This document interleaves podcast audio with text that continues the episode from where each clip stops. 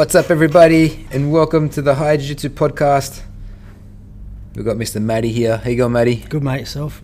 I'm good, thank you. We're back at it. How you feeling, Matty? You're a little bit sickly? Yeah, no, I'm better now. I had some time off with a cold, as it happens. I know. Oh, my God. I got tested. You know what? The test was actually pretty, I'd heard bad things about getting Corona tested. I've heard them too. It's actually fine. Right, they just get like a cotton swab, you know, the ones you clean your ears out. Mm-hmm. Obviously, it's got some chemical on it. I don't know what it is. They just put it through both sides of the back of your throat. So the worst part about it was triggering the gag reflex. Okay. And then they do the same thing. Do they keep it in there whilst you're gagging? And you still got it stuck deep down. No, they don't. How deep do they go? I don't know. Enough to cause a gag reflex. It's pretty deep. I don't know how deep that is. But then they go up the nose. And you know what blew my mind? I didn't know, I'm going to go out and say something really weird. We've all picked our nose before, right? Yeah. I never picked my nose. I've never picked my nose. I didn't know my nasal cavity went so far up. Well, it goes to, pretty much to your mouth. Yeah, my mouth is here, and so people can't see where I'm pointing on the podcast, obviously. But this thing felt like it was up near my eye. It felt all the way, but it doesn't hurt. It's just a very unique sensation because I've never had something put that far up my nose. Yeah, right. But anyway, long story short, Corona free. It's Corona free. Just had a bit of a man flu, bit of a man cold. Yeah, right. And here I am. Yeah, awesome. Good to hear, Matty. Took some time off. Yeah. So, well, there you go. Well, that kind of leads nicely into our podcast for today. And it's a very interesting topic, and it's a topic that I feel like will be very relevant to a lot of people. And that is, you're sidelined. Now what? I think injuries, whether it's injuries, even sickness, even some other thing that keeps you off the mats, against your will, these things are they happen. And ideally, you'd be practicing jiu-jitsu all the time, consistently, forever. But it's not quite the case like that because things happen. Mm-hmm. Shit happens, as they say, right? Yep. And so with that being said, there's a lot of things that you can do. There's a lot of things that we can kind of consider whilst we're sidelined, to see how we can make things better for ourselves, especially with an injury today. Mm. What's been the most amount of time you've been off the mat due to injury? I don't think I do my best to not let an injury keep me off the mats, in the sense that even when I have been injured, I've found ways to work around it, because I'm a mat rat and I can't keep myself away. Matt the mat rat. Yeah, basically Matt the mat rat. When I had surgery on when I had the thing cut out of my ribs. A lymph, wasn't it? Yeah, it was a lipoma. Lymphoma or something. Lymphoma. I think that's your cancer. Yeah, this is basically a fat deposit. Yeah, right. That just kind of grows out of control. Okay. So I had this weird lump on my side for many years, 7 or 8 years, and I finally got it cut out. But I was out for the doctor told me 2 months no jiu-jitsu. And after 1 month, I was like, no, I'm coming back. And I just watched. And I remember I was filming for you. Yep. I was filming class. And then I started just getting on and doing warm-ups only. Mm-hmm. And then just helping out around class, helping the newbies and just guiding them through it. Yeah, awesome. Then I started drilling. And then I started doing some positional training where I knew it would the positions I could handle. Yep. And even then at a very low pace. And I just progressively built back into it. So you didn't jump in from 0 to 100? Nah. Straight away? No way. Sounds like an intelligent way of doing things. Well, I'm lucky to be around intelligent people. Oh, yeah. Well, sorry, shouldn't have done that. It's all right. Might not go too well on the microphone. You live and breathe jiu-jitsu. You wake up doing technical stand-ups out of bed. Do you do that, matey? I know. It's not a technical stand-up, but it's teeter-totter. A teeter-totter out of bed. Yeah, I think that's what I should have written in this blog post. The teeter-totter out of bed. No, or even just the counterbalance. So you can hook your foot next, on the side of the mattress, and you use the counterbalance of your foot pushing into the mattress to lift your head up. Yeah, I still feel like there's more ab work required in that than a simple teeter-totter. One-legged teeter-totter. Well, the thing is, you snap out of bed and straight away your brain goes to jiu-jitsu, right? Well, I wouldn't say jiu-jitsu, but yeah, my brain turns on. Teeter-totter out of bed. Yeah, teeter-totter out of bed. That's a jiu-jitsu move. It is. Okay. Well, it's a movement. Look, co-workers say hi, and your instinct is to respond with us. Do you ever do that, matey? Nah. I do that all the time, mate. Usually I want to respond with a fist to the face. Whoa. Nah, that's not true. Possible. That's a joke. Make sure your co-workers aren't listening to the podcast. I don't think they would be. It depends if I've had my coffee or not. Okay. I had a neighbor. Like, I was busy, I was doing something, and then we just said a few words, and I said, he goes, "Oh, see you later, man, have a good day." I go, "Yeah, us, you too." I just stopped. I was like, yeah, I say us a bit too much. That happens, man. You're on a gym. Everyone around you says it all the time, right? Us.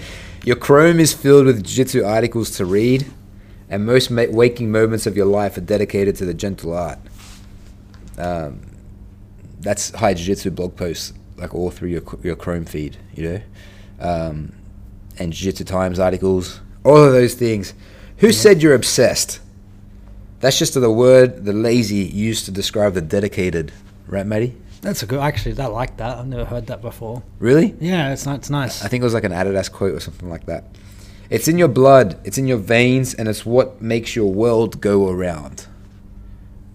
It is for me, to be honest. As in, when I don't have jiu-jitsu, it really, really hurts. I feel like my world just falls off the thread. Yeah. Just, everything's kind of like chopping and changing. I feel off kilter. What's that mean? Like, just off balance. Yeah, right. So, when you find yourself out injured with no chance of doing jiu-jitsu, that world can easily come crashing down. Physical ailments very quickly become mental anguish. Every part of yourself wants to don the gi and jump on the mats and train. You get antsy, and no amount of YouTube videos would help you. You hate being on the sidelines, and so does everybody else. Man, even today, when I came in at the end of class, as I said, I'm recovering from a cold. I think I'm pretty much done with it. Mm-hmm. Like, it's completely healed and recovered. Good to know, now that we're sitting next to each other. Yeah, that's it. But no, I mean, I'm completely done with it. Mm-hmm. But I walked in the gym and I'm like, man, I want to roll. I want to get on there and have fun.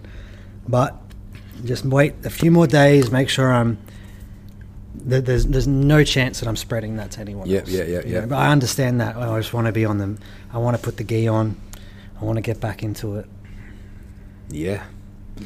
It's tough. Man, I was thinking about saying some really nasty things to make you try and fight me. Oh, today? Yeah. You started. I was getting into it. I was looking at the High Jiu-Jitsu hoodie and I was thinking, I could potentially choke Matty with that one. Yeah, absolutely. And there we go. You're trying to get back and doing jiu-jitsu again. Stay away, Matty. Stay away. Yeah. People, injuries suck. Beyond your jiu-jitsu hysteria, there is a life outside the dojo. Within this life, you need to do everyday things like work and drive and be with your family and shower. You don't appreciate the value of mobility and pain-free movement until these liberties are threatened by an injury. Matty, have you ever attempted to drive a manual car with a dislocated left shoulder? No. Do you drive manual? I can. You can? I don't drive. Nice. Have you ever tried to push a clutch with a torqued knee? No. I have. I did it at soccer once. I couldn't drive home because I did something to my knee. Soccer, man. Like I was playing. I was doing jiu-jitsu for a few years, and then I went back to play a game of to play a season of soccer, football. And I was always that year. I was just always prone to injury. Whether it was somebody else, it was usually some other people just coming in and 50-50 tackles. And once I'm playing the game, I'm in it, and I'm not thinking twice about anything. So. I'd always get myself injured that year. It wasn't good. And I remember I had a manual car, and I just completely hurt my knee, my left knee. I couldn't feel it. It was hurting a lot. And I had to drive home with a manual, and that sucked. That wasn't good.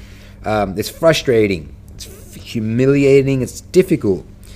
It makes you want to flash a wand and make everything better. Abracadabra.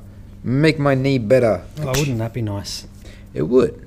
But then you wake up and you only feel pain because the injury's still there.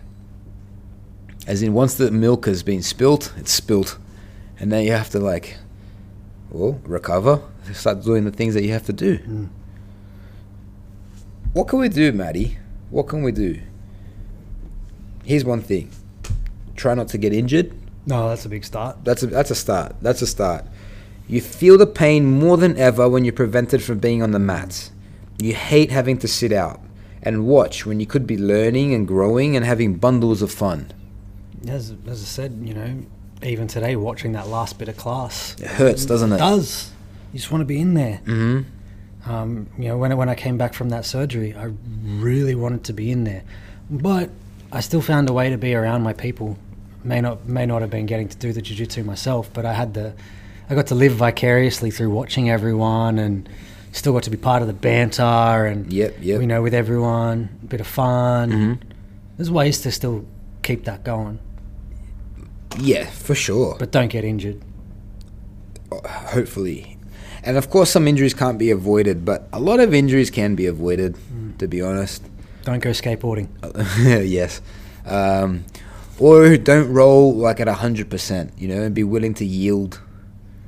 Injuries can happen, you know, like maybe two beginners rolling really hard with each other is a recipe for disaster. You know, so we can look ahead and foresee potential injuries and then try to stop those from happening. I'm just thinking like, we have a pretty damn good rate of injury freeness at higher, I think. You jinxing it? I'm not. Don't jinx it. Sorry, everyone. But I don't think even like wood, I don't know if those knocks on the wood or do too. I was going to do that too, but I was like, I think it goes more than that. I think it's a matter of how we use ourselves and how we shape our environment at higher jiu-jitsu, which determines whether injuries happen or not, rather than like it's not luck. Try not to jinx things. It's not. You know? It's not some magical word or touching wood that's going to prevent people from getting injured. It's being wise with your actions, training smart. And we've talked about it a million times on the podcast, I'm sure.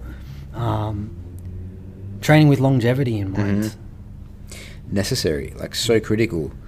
So what does that look like for you, training with longevity in mind? Tapping. All the time? When you get caught, when you're in a position where things can go bad. What if, you know, you kind of, you're close to getting caught, but you think there's a little bit of an escape? It depends. Do you trust the person you're with? Fair enough. There's training partners I'll tap early. Mm-hmm. You know, if you go to an open mat and you don't know the person, don't let your ego hold on. Sometimes it's just you'll get a feel. I mean, within a pretty short amount of time, you'll get a feel for the person and whether or not you want to trust them. Yeah. But even then, always err on the side of caution. I was speaking about it today with one of our students, and a lot of the times it's not even about trusting the person. It's about trusting the person's jiu-jitsu. Because let's say you have a beginner. We got a few beginners that have started up, and a couple of them are super keen to train. They really want to learn. They really want to do it. And on the one hand, it's like the completely safe option is no, don't do it. On the other hand, it's like, okay, he wants to. He's been learning for a couple of weeks. He wants to dip his toes in the water. It's like, okay, fine. It's just a matter of what you do there as well to keep yourself safe. And of course, we're talking always like elbows in.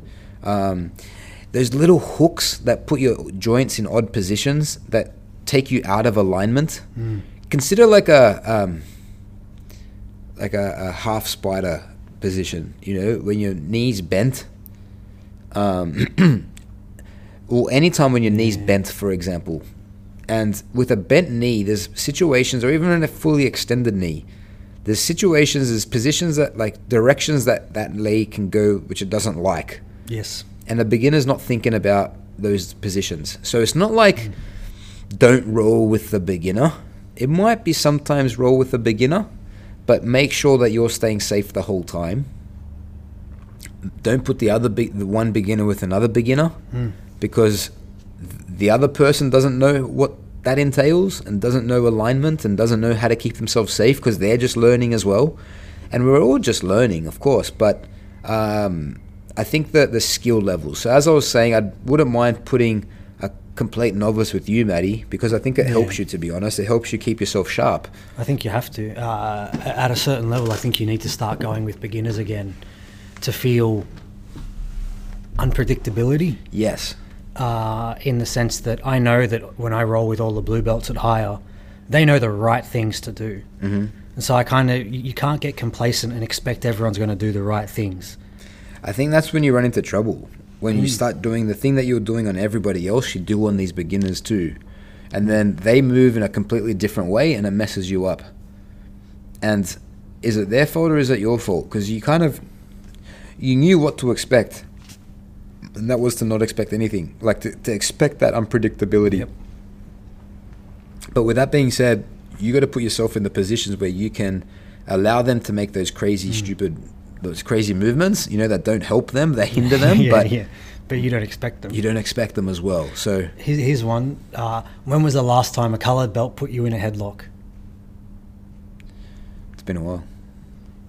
Beginners love headlocks. They see a head. It's like the head is the that's the winner. Yep. I've got this guy by the head. Mm-hmm. And headlocks suck. That's the reason why we practice that defense regularly, because headlocks are not fun. Yes. So here's the other thing, like step back once you get injured, step back and consider your track record.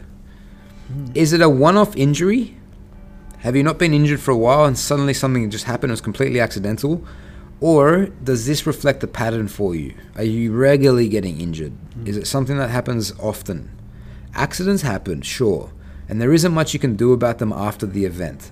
But regular injuries don't, like, as in being injured regularly, doesn't need to happen. It's stupid. Insane. As in, Einstein? No, someone quote, yeah, I know the quote. Do the same thing over and over. Insanity is doing the same thing over and over and expecting a different result. Yes. So if you're doing the same thing, you're rolling the same way, you're approaching jiu-jitsu in exactly the same way, and you're getting injured, my man, you need to change something up. Look, what's the common factor there? You? Yeah, right. Like, I don't know. Hey, maybe it's not you. Maybe you need to find a new gym. But you know, maybe you got a gym full of meatheads who just go to war with no respect for you or the fact that you're a white belt with one stripe. And they're a brown belt who's 300 pounds. I don't know, what's that, 100? What's that? I don't know, that's a lot. That's like Brock Lesnar, like, yeah, right. Before his weight cut. Yeah, no thanks. And he just like leg locks you and breaks your leg. I don't know any gyms that'll do that, but I don't know, I wouldn't want to get manhandled by Brock Lesnar, is my point. Yeah, okay. Point taken. Me neither. But yes, like, look around you, look within, and realize that there might be a pattern emerging, and it's not a good pattern. Getting injured frequently is not a good pattern. These joints that you have are yours for life. They're your joints, Maddie. You're going to have that elbow of yours forever. You mean I can't replace it? No. Well, no. Like, it's, you can replace the joint, but it's always going to be an artificial joint after that. And it's going to give you problems. The way I like to think of it is like every injury, it may heal, but it will never be 100% again. I think there comes a time, maybe it's age, that starts to get people aware of this. When I was in my 20s and I'd be getting injured, I'd shrug it off, like, all right, here's another injury. And injuries always happen, and you hear fighters getting injured all the time, and rugby league players, and just sports people, and they come back. Athletes always get injured. Like, injury is just a part of it, right? But then, as I started getting older, and I started getting some injuries myself, it took a really big injury, to be honest, where I was like, hold on, I've done permanent damage now, and I never once considered that these injuries could be permanent. But as you get older, I don't think injuries go away. I feel like there's a list. There's like a track record of injury, right? And they don't. It's like this finger, for example, is a small injury, but I'm always gonna have a demented finger. Yeah. A lot of things, you know. Sometimes you get a little tweak, and they're not really ever the same. There's things like that. Injure your back, for example, and you're gonna have problems with your back for ages. Like, we just need to be very, very cautious and careful, because we have to understand that things can be permanent, but things will never be the same. I mean, yeah, that's... Like, I see, I don't know, this is interesting. I see little Roscoe, my little son, and he's 12 weeks old, and all of his joints are forming, and everything's like, he's in optimal shape right now. No injuries, you know, and I'm going to knock on wood there, you know, hope it happens always, and it's probably unrealistic to expect that it happens always. But, you know, over the course of life, you just start to accumulate little niggles, little problems. And I think if you're smart and if you're thinking long-term, then you're really trying to minimize those problems. My dad would tell me this as a teenager. I was like, yeah, whatever, Dad. Yep. Just whatever, shush. Like, you're invincible as a teenager. You're invincible. And I guess everyone has to go through that stage of invincibility to realize. But you come out of it and you think, okay, I need to be careful. I want to use the way I'd like to describe what you just said is... You can see this. Not everyone else can. There's a little tiny scar you can kind of see on my finger there. Yep, can see that. All right, that's 12. That's 13 years old. Right. So basically, what happened is I accidentally almost cut my finger off. But anyway, so I've got this cut on my pinky finger. Yeah. When I first had that scar, because it was right on the joint of the finger, it'd reopen regularly. So it took a few weeks to heal up. Yeah. And then even then it was like, it's taken many, many years to get to a point where you can barely see it. Mm-hmm. Now you think of that as your joints. It's going to take many, many years before that fully recovers. But it's in a weakened state up until that many, many years. And even 13 years later, I've still got a visible scar on my pinky finger. Yep. Not a great example, it's a scar, but you tear your ACLs. Look at Dominic Cruz. Yeah, that guy's blown his knee out like 4 times. Once it happened once, it was just, he didn't change his patterns. He went back to being a UFC fighter, and that's 4 I think he's had. Look, man, I guess, you know, it's not, all right, you suffer an injury. It's not like, okay, retire straight away, Dom Cruz, because you suffered a knee injury. But why did that knee injury happen? Well, 2nd time, 3rd time. How many has it been? 4 times? I'm pretty sure it's been 4 times he's had a knee injury. But then you look at how he moves and how he's got nice, great movement. I don't know. I always see him just staying really heavy on the legs, and I don't see him pivot. He doesn't move conventionally the way other conventional boxers would or Muay Thai fighters would. He's got his own style, the Dom Cruz style, which you can see when he fights. You can see it, but it just seems like he plants his feet on the ground and and he moves his upper body. And I feel like it's that planting on the ground that has led him to 4 ACL tears. And of course, Dom Cruz can whoop my ass, you know, and he's much like he does. He's a great fighter, one of the best bantamweights. Yeah, of all time. Yep, with that style. But it's getting him injured too. Who do you reckon will win at 60 years old when he can't walk anymore? I don't know, probably me. Maybe. You'd hope so. I mean, if he can't walk, it should be a pretty easy, you know, if he completely can't use his knee, he's had to have it replaced. You know, at that point in time, he's going to have done some serious damage to his knee. Yeah. We're talking a guy who's only a couple of years older than us, right? He's like 35 now, maybe. Mm-hmm.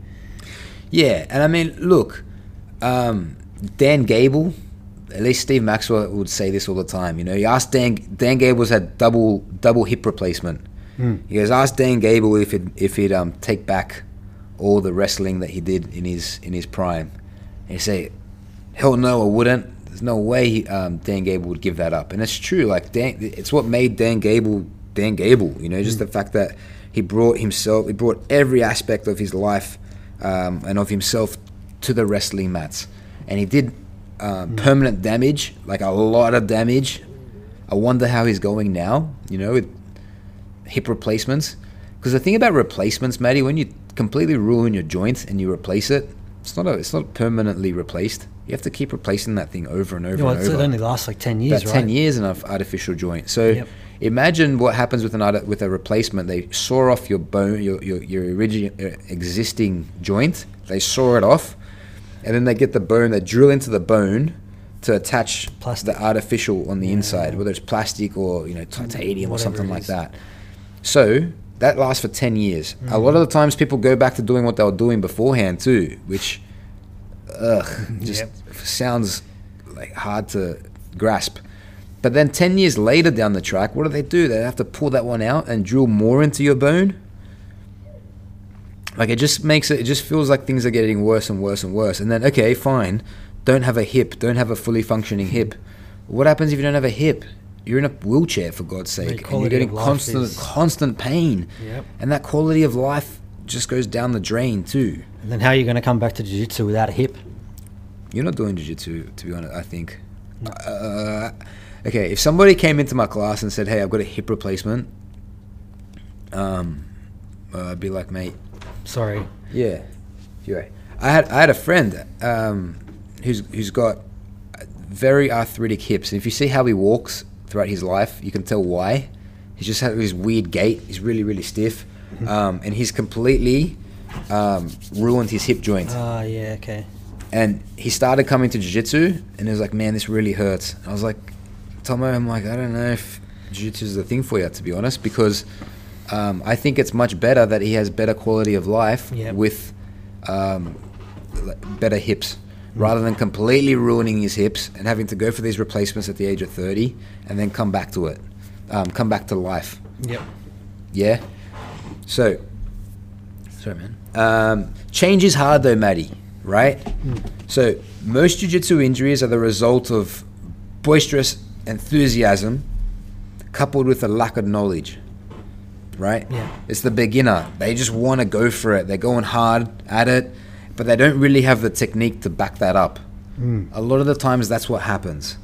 When you're not mindful of your movements, for example, you know, like we always talk about the wrist lock that happens. So if someone's trying to partial guard and you extended your arms, it's a very instinctive thing to do. Straight arms, hands in their hips, right? When they're trying to pass. Fold. The moment the person folds, there goes your wrist. It's snapped. Big, big plap.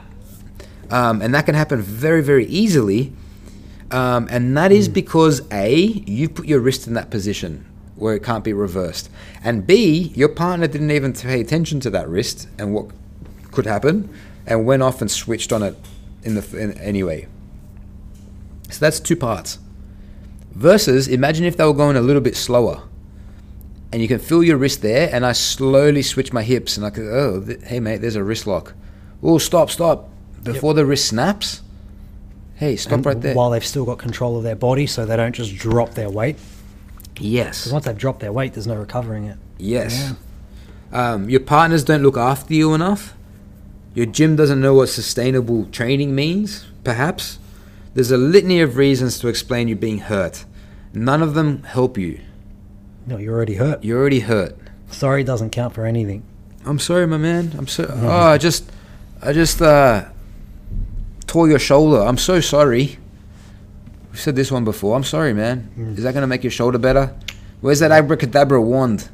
Abracadabra. Slap. That's all right, bro. Sorry. Yeah, sorry. Yep. Nothing. It's still a torn shoulder. You're young enough to rebound now, perhaps. But what happens in 10 years' time? When you can't bounce back so fast? What happens when you do such monumental damage that it can't be repaired back to normal? These are things that you don't really want to hear, you don't really want to consider, but you have to. And if you're intelligent, you'll think about it before it happens, not after it happens. I was stupid. Like, I had to have an injury first before I realized, hold on, this sustainability thing actually means something. It's worth thinking about that so we can do jiu-jitsu longer, so we can do jiu-jitsu better, right? How do we yield? What can we do? We can yield, right? How to yield? The art of yielding has been used by many wise martial artists as a way to train safely and sustainably for centuries. We need to learn it. It's an imperative that we understand the philosophy of the yield and the practice. You want a dictionary meaning? What does yield mean to you, Maddie? Yield. I don't know. What does yield mean? I don't know. Kind of. I like to think of it as when you're driving and you hit that give way sign. What does yield mean? It means you don't have to go first. Let other cars go first. That's what a good way to put it. That's kind of what I think yielding is. That's awesome. It's not quite a stop sign, is it? No, it's not a stop. Yeah. It's, all right, you're going first. Okay. I don't have to fight that. I don't have to T-bone you for going first. No. You know, it's like, all right, I'll slow down, let you have your moment.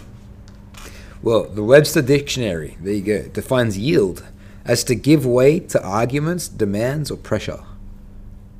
So when there's excess pressure, rather than fighting against that pressure, when an opponent demands one thing, don't fight them for it.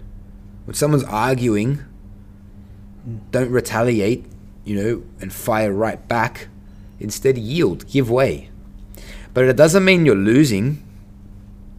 There are times in the mats where you ought to defend someone's moves or counter them. In those moments when your leg is stuck in an odd position or your shoulder has been yanked in one direction or the submission's locked in and there's a very slight chance you can escape, yield to your opponent and to the jiu-jitsu. Give up a position if you have to. That's yielding. Letting someone pass. That's yielding. Get swept, maybe. It's not the end of the world. Sometimes it happens and your leg's stuck, you know. Takedowns, man. Takedowns are a huge thing because sometimes legs get stuck into the ground and people are trying to pull you in completely the opposite way. And all it takes is a little bit of resistance from you trying not to get taken down to cop an injury there. And I've seen it so many times. If by yielding, what does that mean? It looks, it's like, okay, I can potentially defend this takedown. And maybe if it was the ADCC Worlds, you know, or the World Championships or a big, big tournament and you're getting paid $50,000.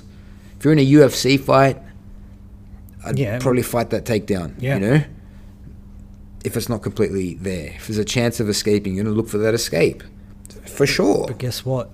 What? I spend most of my time in the gym training and learning.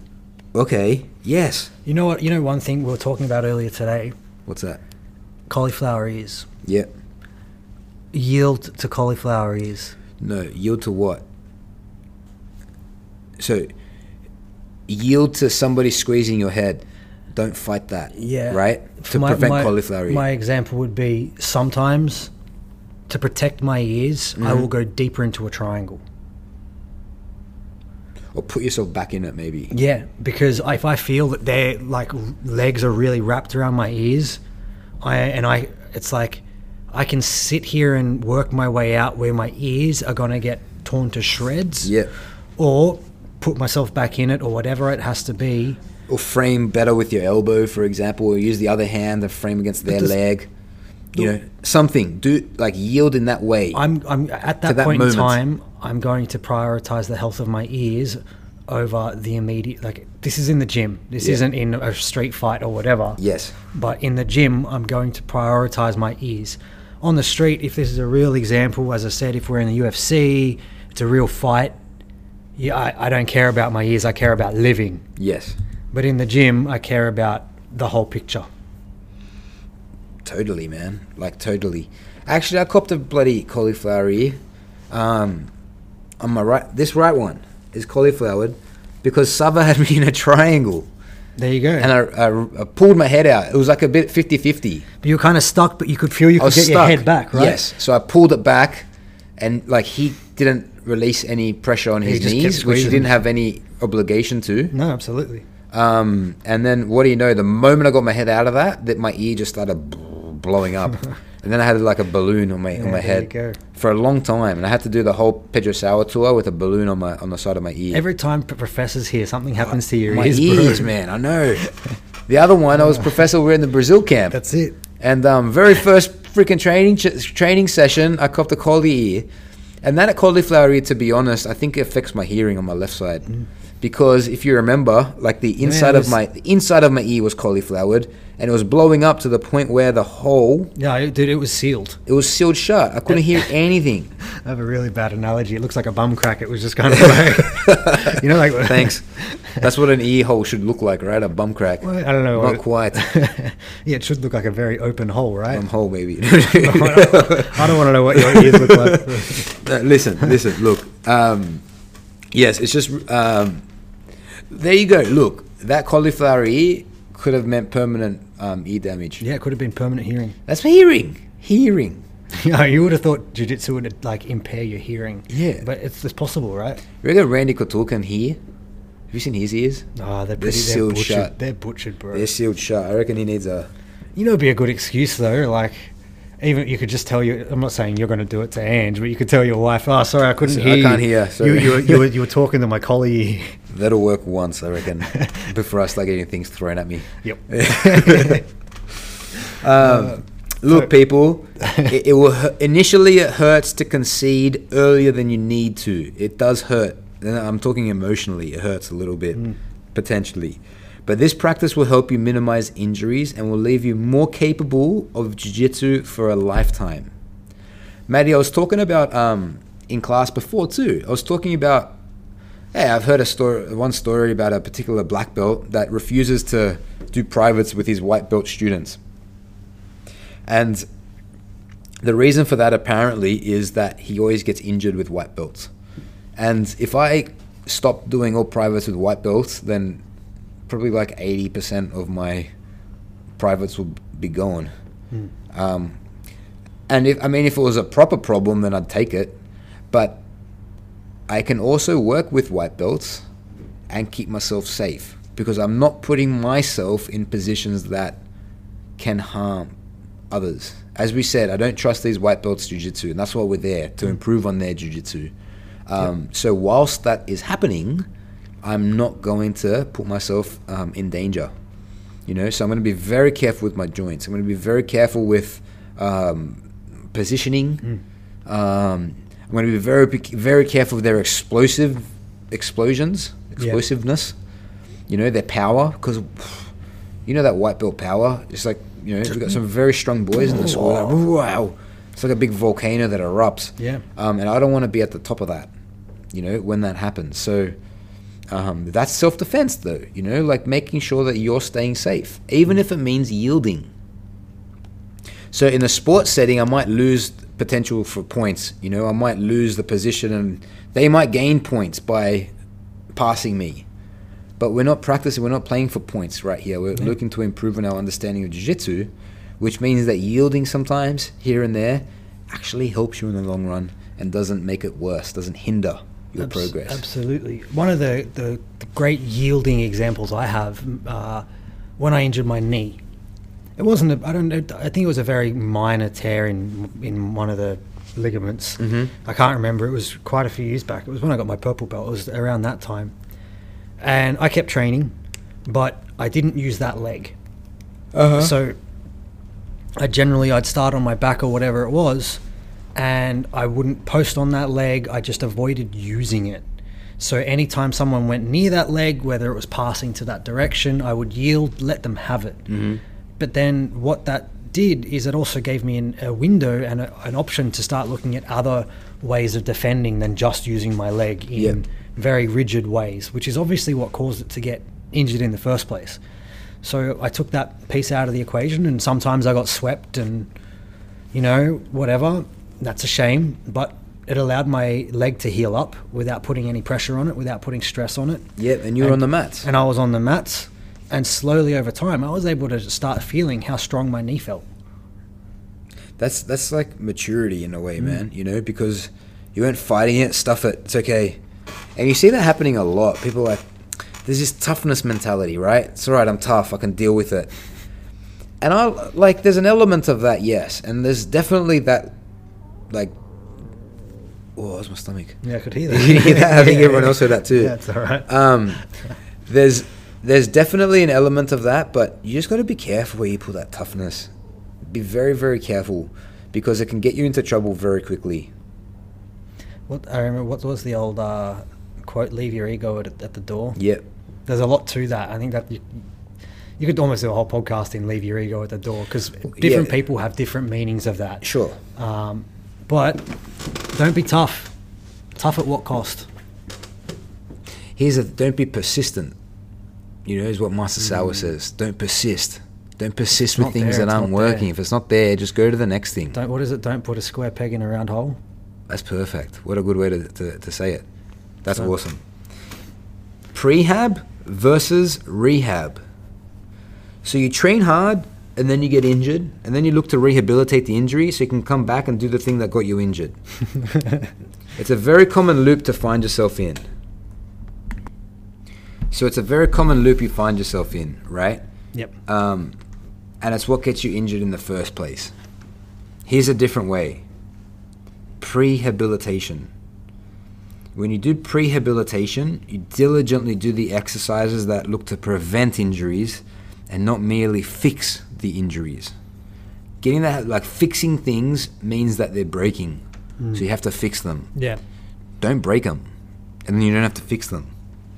It's an active way to avoid being hurt in jiu-jitsu. Mm. Forms of prehab include activities that promote healing and recovery. It includes a solid, complete warm-up before you train. I've got to get better at that.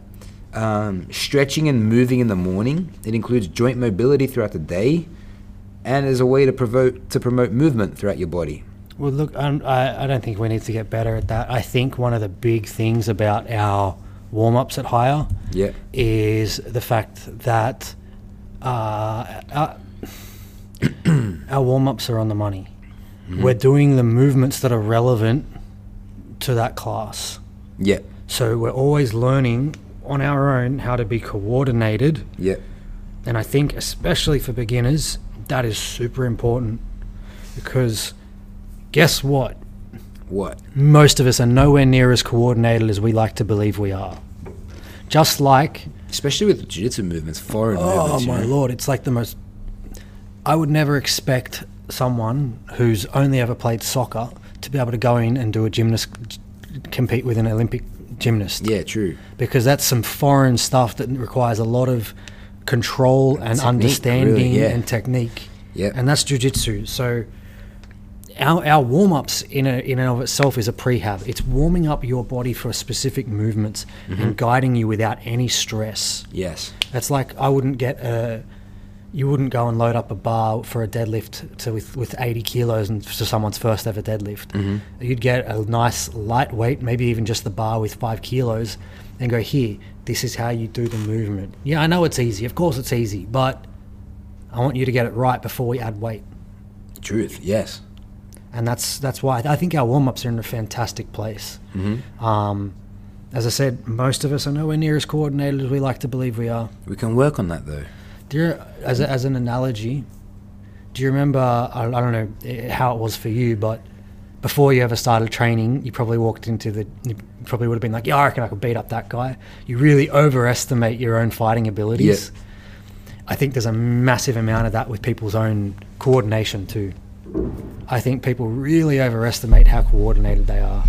Well, and there are natural John Jones phenoms who are just gifted, but... Put it this way, so... Have you ever been in class and you're like, you see the teacher doing it and they talk to you about the move that they're trying to do and they show you the steps and then it's time for you to do the move and you're like, oh, I thought I knew how to do it, but my body doesn't know how to do it. I just, whoa, and you kind of just go all over the place again. And then slowly, you know, you're guided through it like in real time and you finally get the knack of it, right? Yep. I guess similar idea. You know, prehab could include massage on the weekend, some yoga, hanging, which is really important. Steve Maxwell was really huge on hanging for shoulder health. Really, really important. A good hang's good. A float in the sensory deprivation tank, you know. There are many ways to look after yourself even when you're not injured. Yoga for BJJ has been really good for me. And I'm not overly consistent with it, and sometimes I'll do 10 minutes and I'll follow on for 10 minutes and then the next 10 minutes are kind of be a little bit of my practice as well. But you know, I'm not a yogi, and I kind of take it and use it the way it works for me. So Seb Brosh and Yoga for BJJ is a really good way of just staying. It's a great tool, and flexible but just mobile for jiu-jitsu.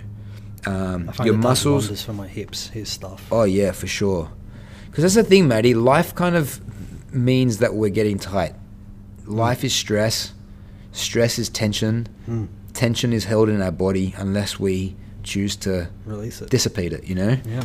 And so we need all of these activities. And to be honest, as hard as it sounds, something other than jiu-jitsu is important. So you can't, I feel like, even with our warm-ups and all of that, hey? Couch time doesn't count. It really doesn't, because it's not active. But even then, sometimes I feel like, you know what, I've been training all day, I've done my jiu-jitsu movements, now I just want to rest, you know? But rest isn't really, I don't know, up to you. Like, whether it's like TV, but I don't think it's active recovery. It's rest, it's not active recovery. Do you remember Jack Rice from SPMA? Yeah. I remember he started jiu-jitsu the same time as me, and his flexibility went through the roof. And I asked him what it was, and his answer was really nice. He's like, when I get home, I don't sit on the couch and watch TV or Netflix or whatever it is. It wasn't Netflix back then. Well, it wasn't. Now I'm trying to be used Fox to the thing about Fox TV. Anyway, he says, I go home, I sit on the floor, and I stretch while I watch TV. Yeah, right. So you can still be doing your potato time. I call it potato time because you want to be a couch potato. Yep. But you can do that, but not like still chill and rest at the end of a day and make it active without any effort. Yeah, man, that's really cool. And it doesn't take any effort to spread your legs and sit on the floor in a nice hip stretch, as opposed to sitting on the couch. Yeah, and in a perfect world, Matty, you'd be concentrating on and focusing on what you're doing with your stretch. But sometimes you don't want to. Well, sometimes no, you know, so it's not a perfect world. So sometimes you want to watch. I've been watching Kingdom on Netflix. I've heard that's really good. Well, I just watched the first episode and I really enjoyed it. Yep. Nick Jonas, I think, is in there. Jonas Brothers. My wife was watching it, saw it, and she goes, oh, that's Nick Jonas. Like, oh, yeah. But it was fun. It's entertaining. And I'm actually excited when I go home. I don't know, hopefully if everything's all right, I could put my yoga mat down on the ground and do some stretches. I think it'd be better if I focused on my breathing, you know, whilst I did my stretches, and I might do that a little bit too. But, you know, it's not always a perfect world, but I think it's important that we learn how to be flexible and flexible with everything too. And, you know, just... hey, look, I think... putting that time where you're in that stretch and watching TV is better. Yes, doing it and being mindful and breathing and focusing entirely on the stretch is the best. Yeah, but it doesn't have to be a black and white. Yeah, of course. Why not have a middle path? Yeah, agreed.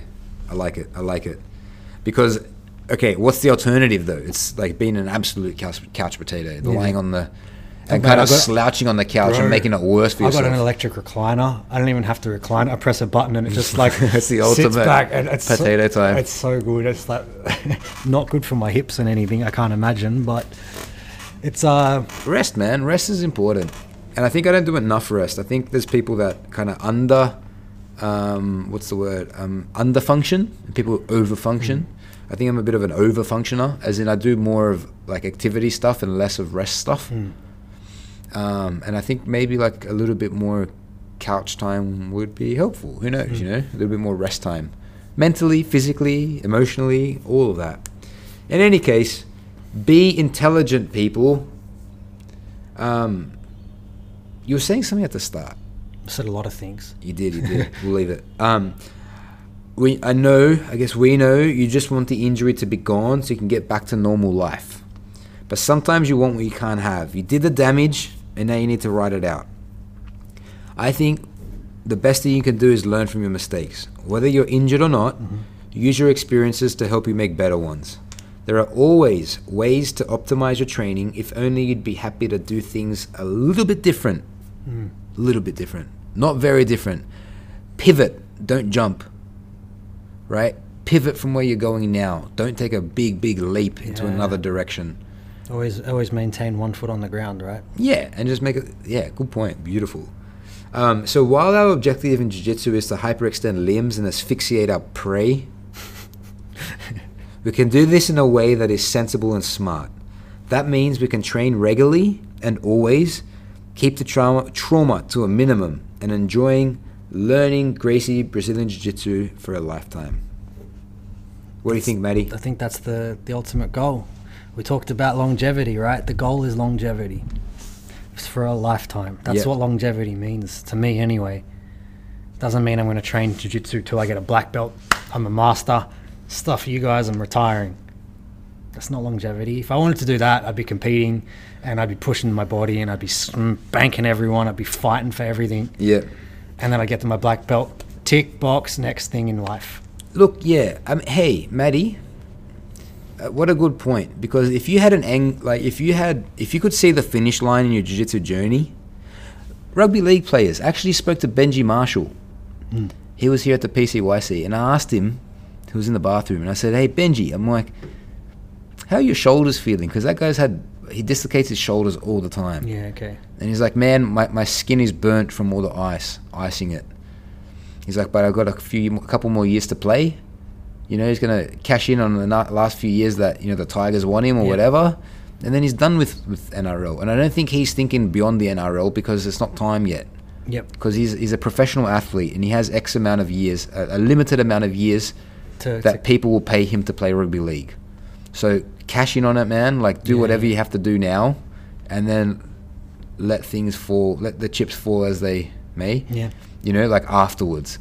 But if you're not a professional athlete, and if your goal is, if you love jiu-jitsu and you see how beneficial it is for your life, and you want to keep doing it for the rest of your life, that's when I think these ideas and these this lesson is really important for you. Absolutely. And I think, Maddie, as much as people want to think that they do have an end game, that they want to win a world and then be done with jiu-jitsu, I don't think that's the case, because take yourself off the mats for a little bit of time and realize what's most important to you. Is it the competitions and the medals, or is it just the fun practice of doing jiu-jitsu with your friends and enjoying yourself and learning and keeping yourself in shape?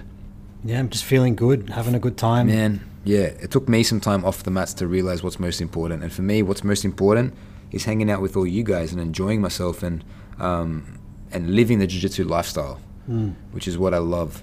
So on that note... Saying os to people may be a little too much. I have to kind of change the habit on that one, but good luck. People don't even realize. What did you just say? On that note, everybody, thank you. Cowabunga, dude. I said it again. Hey, people, thank you so much for listening and being a part of it all. I hope we're adding value to your jiu-jitsu journey. It's what we're here for. Thanks for listening to the end. Anything else, Maddie? Us. Us. Right there.